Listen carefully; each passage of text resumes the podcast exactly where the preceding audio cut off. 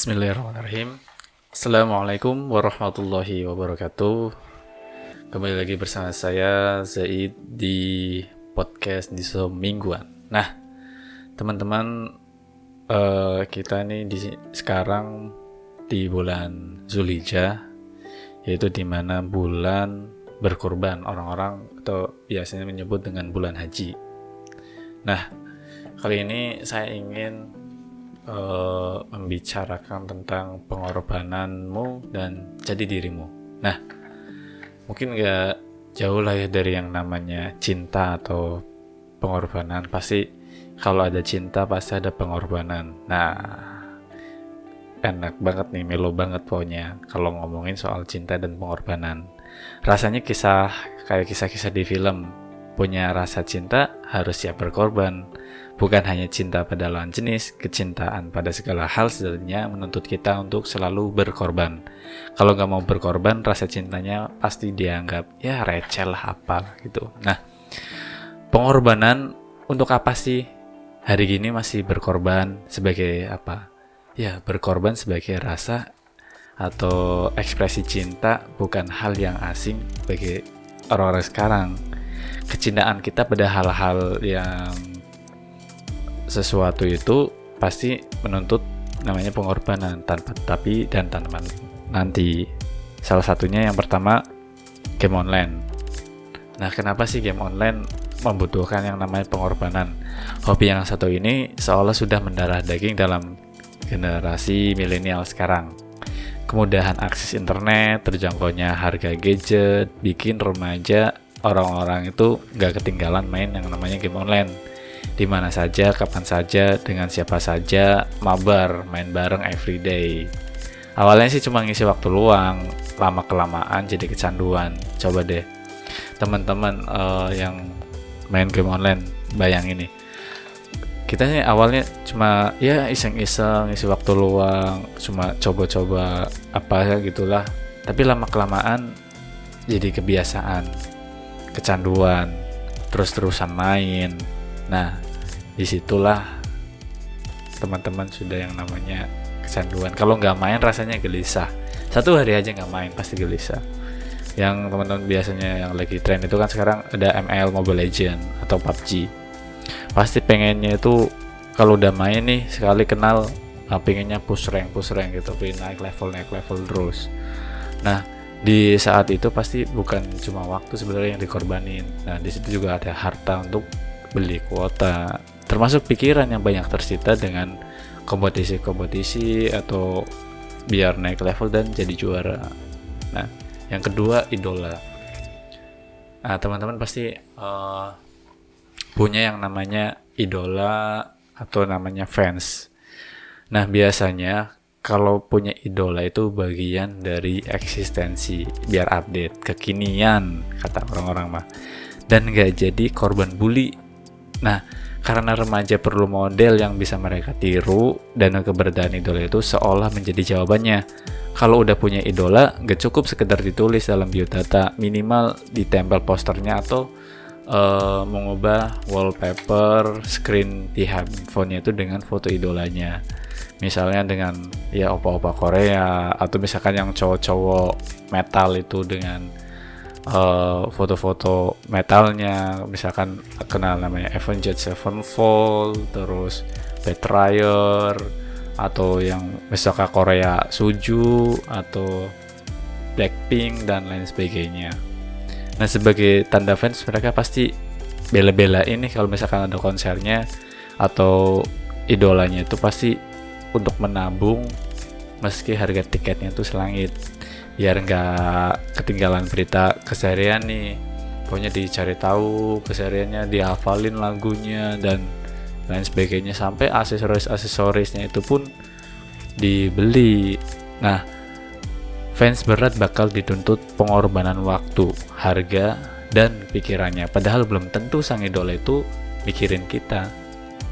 Nah yang ketiga persahabatan. Nah kenapa sih uh, persahabatan juga memerlukan pengorbanan teman-teman.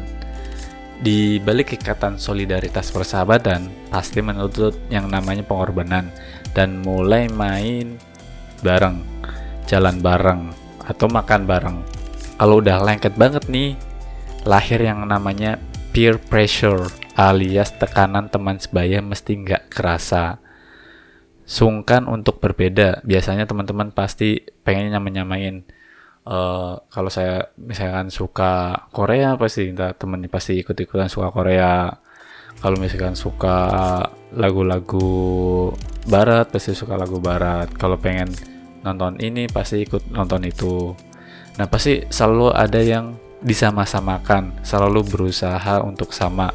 Walhasil waktu, harta, pikiran, tenaga harus selalu ada buat sahabat-sahabat kita. Nah, yang terakhir yang keempat itu cinta. Nah, kalau ngomongin cinta pasti uh Pak, nggak usah ditanya deh, pasti dalam urusan ini remaja atau orang yang tadinya letoy mendadak jadi perkasa dan rela ngorbanin apa aja. Jadi letoy bahkan berubah jadi Hellboy. Wow, sangar banget ya. Orang letoy jadi Hellboy. Garang. Rela ngorbanin apa aja meskipun uh, duitnya pas-pasan nih. Nggak punya duit banyak tapi bela-belain buat belajar aksesoris demi pencitraan. Terus waktu hidupnya banyak dipakai buat mikirin si dia.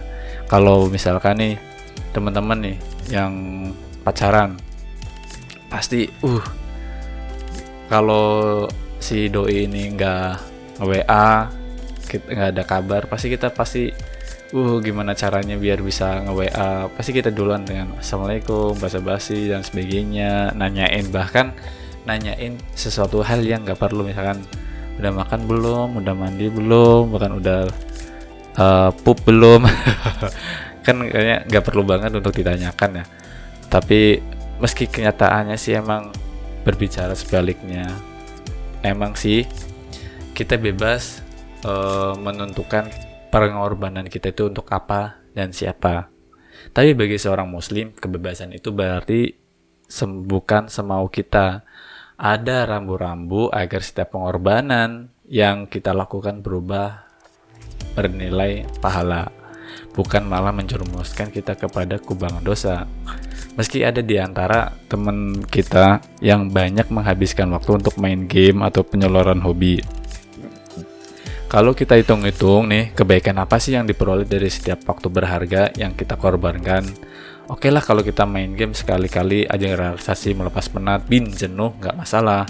Tapi kalau udah keseringan, bahkan sampai kecanduan, lebih besar mudorotnya daripada manfaatnya. Nah, padahal Rasul sendiri ngingetin kita tentang keutamaan seorang muslim dari Abu Hurairah radhiyallahu anhu dari Nabi Shallallahu alaihi wasallam beliau bersabda di antara kebaikan Islam seseorang adalah meninggalkan hal yang tidak bermanfaat. Hadis Tirmizi nomor 2317, Ibnu Majah nomor 3976. Syekh Albani sendiri mengatakan bahwa hadis ini sahih. Pengorbanan kita sejatinya berbuah pahala dan kebaikan bagi orang lain. Kalau kita banyak berkorban dalam berpacaran atau ikut tawuran, alamat berbuah dosa. Kenapa? Karena keburukan bagi orang lain. Lantaran apa? Lantaran kemaksiatan yang kita lakukan. Untuk itu kita mesti punya standar untuk menilai apakah pengorbanan ini baik atau buruk, bukan sekedar luapan emosi atau ekspresi cinta sejati, biar nggak kebablasan. Nah, eh, sekarang ini kan kita lagi di bulan haji atau di bulan Zulhijjah, di mana bulan berkorban. Nah, belajar dari pengorbanan Nabi Ibrahim alaihissalam dan para sahabat. Nih, kamu pasti punya orang yang amat kamu sayangi nih. Sampai-sampai kamu rela itu mati untuk melindunginya sekarang, gimana perasaan kamu jika harus kehilangan di depan mata kamu? Sedih pastinya. Bahkan mungkin gak cuma sedih, lebih dari itu. Mental kamu bisa down, bin, rapuh. Kalau kejadian yang menimpa Nabi Ibrahim alaihissalam ini bukan lagi ande-andean, beliau harus ikhlas mengorbankan putra, putra tercintanya Nabi Ismail alaihissalam Padahal Nabi Ismail itu anak semata wayang yang sangat dinantikan kelahirannya dari istrinya Siti Hajar. Meski begitu, Nabi Ibrahim tetap pada pendiriannya, apalagi Nabi Ismail yang saat itu menginjak usia remaja menerima keputusan ayahnya dengan besar hati. Nabi Ibrahim pun siap menghunuskan pisaunya di leher putra tersayangnya tanpa napas. Uh. Saat mata pisau menempel di leher Nabi Ismail, turunlah wahyu Allah untuk mencegahnya. Rupanya perintah Allah untuk menyembelih Nabi Ismail itu sekedar ujian keimanan kepada keduanya, sejauh mana kepatuhan dan ketaatan mereka dalam melaksanakan perintah Allah Subhanahu wa taala dan mereka berhasil melaluinya dengan gemilang. Sehingga pada akhirnya Allah menggantikan objek itu dengan penyembelihan itu dengan seekor domba seperti yang diterangkan di surat As-Saffat ayat 107. Huh, hampir saja. Ekspresi cinta sejati ditunjukkan oleh Rasul dan para sahabat yang mengorbankan hidupnya untuk Islam. Ini bukan sekedar luapan emosi yang seperti teman-teman yang pacaran ya.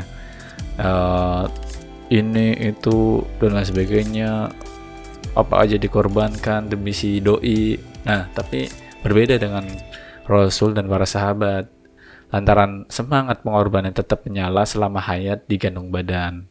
Kamu kenal gak sih sama Khalid bin Walid yang berjuluk singa Allah? Dialah panglima perang yang selalu siap pasang badannya di medan jihad. Dia bilang gini, Aku lebih menyukai malam yang sangat dingin dan bersalju di tengah-tengah pasukan yang akan menyerang musuh pada pagi hari daripada menikmati indahnya malam pengantin bersama wanita yang aku cintai atau aku dikabari dengan kelahiran anak-anak laki-laki. Hadis riwayat Al-Mubarak dan Abu Nuaim. Ada juga Umar bin Wakos yang ngeyel pengen ikut perang badar dengan diam-diam menyelinap ke barisan pasukan muslimin. Padahal usianya itu baru 16 tahun. Kalau ketahuan Rasul pasti nggak boleh tuh. Tapi kenyataannya setelah Rasul tahu keinginan dan semangatnya yang menggebu-gebu, beliau mengizinkannya. Umar pun dengan gembira segera merangsek ke medan perang hingga terbunuh sebagai syahid. Nah, atau Abu Bakar Asidik yang menginfakkan seluruh hartanya untuk keperluan jihad fisabilillah dan Utsman bin Affan yang mendanai 10.000 pasukan perang tabuk dari koceknya sendiri dan membelikan masing-masing kendaraan, perlengkapan, dan senjata lengkap, perbekalan.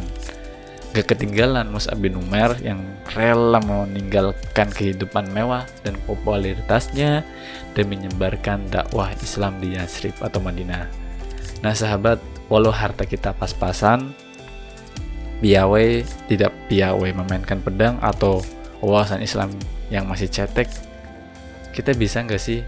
Wah itu kan uh, nabi dan rasul itu kan para sahabat. Kita kan cuma manusia biasa mana mungkin. Jangan disamakan dengan mereka. Iya emang gak sama. Kita jelas beda lah kita hidupnya di zaman milenial sekarang. Mereka kan para sahabat dan para nabi dan rasul. Nah buat kita bagaimana sih buat uh, biar bisa berkorban seperti para apa sahabat dan para rasul dan nabi? Nah yang penting, kita getol menyampaikan kebenaran Islam di mana saja, kapan saja, kepada siapa saja, sesuai dengan kemampuan yang kita punya. Semuanya terasa mudah kalau kita bisa meraih inspiring love alias cinta yang menggugah. Cinta yang menggugah kita untuk rela berkorban tanpa pamrih, itulah cinta kepada Allah dan Rasulnya, Islam dan kaum muslimin. Nah, teman-teman, tentunya tidak ada transaksi yang uh, rugi dalam dunia ini termasuk transaksi kita dengan Allah Subhanahu wa taala. Loh, kita buat apa sih capek-capek berdakwah mengorbankan segala sesuatunya padahal ya kalau kita mengorbankan kehidupan kita untuk Islam gak ada untungnya mungkin tekor lantaran gak terasa timbal baliknya. Ibarat kalau kita beli pulsa kita dapat kuota bisa buat internetan. Kalau kita curahkan tenaga kita dan pikiran kita buat kerja kantoran kita dapat gaji setiap bulannya. Tapi kalau kita bersedekah gak dapat apa-apa selain ucapan terima kasih. Beliau juga uh, begitu juga dengan kita berdakwah nggak dapat gaji atau ngasih tunjangan. Padahal kalau kita bicara untung rugi nggak ada yang bisa ngelahin keuntungan yang kita peroleh jika kita bertransaksi dengan Allah Subhanahu Wa Taala seperti yang ditegaskan dalam firman-Nya sesungguhnya Allah telah memberi dari membeli dari orang-orang mukmin diri dan harta mereka dengan memberikan surga untuk mereka. Mereka berperang pada jalan Allah, lalu mereka membunuh atau terbunuh. Itulah menjadi janji yang benar dari Allah di dalam Taurat, Injil, dan Al-Quran. Dan siapakah yang lebih menepati janjinya selain daripada Allah, maka bergembiralah dengan jual beli yang telah kamu lakukan itu. Itulah kemenangan yang besar. Suratul At-Taubah ayat 111 tuh kan gimana gak untung kalau pengorbanan waktu tenaga pikiran dan harta jiwa raga kita dibayar mahal oleh Allah Subhanahu wa taala dengan surganya di akhirat nanti. Buk, bahkan di dunia pun kita diuntungkan karena punya alasan kuat untuk lebih pede, untuk optimis menjalani hidup di hadang berbagai masalah dan mental kita lebih tegar dan kuat jika harus kehilangan benda kesayangan, orang tercinta atau hobi yang digeluti kita menjadikan ridho Allah sebagai tujuan hidup. Lantaran Allah SWT siap menolong kita setiap saat seperti ditegaskan dalam firman-Nya. Hai orang-orang mukmin, jika kamu menolong agama Allah, niscaya Dia akan menolongmu dan meneguhkan kedudukanmu di surat Muhammad ayat 7.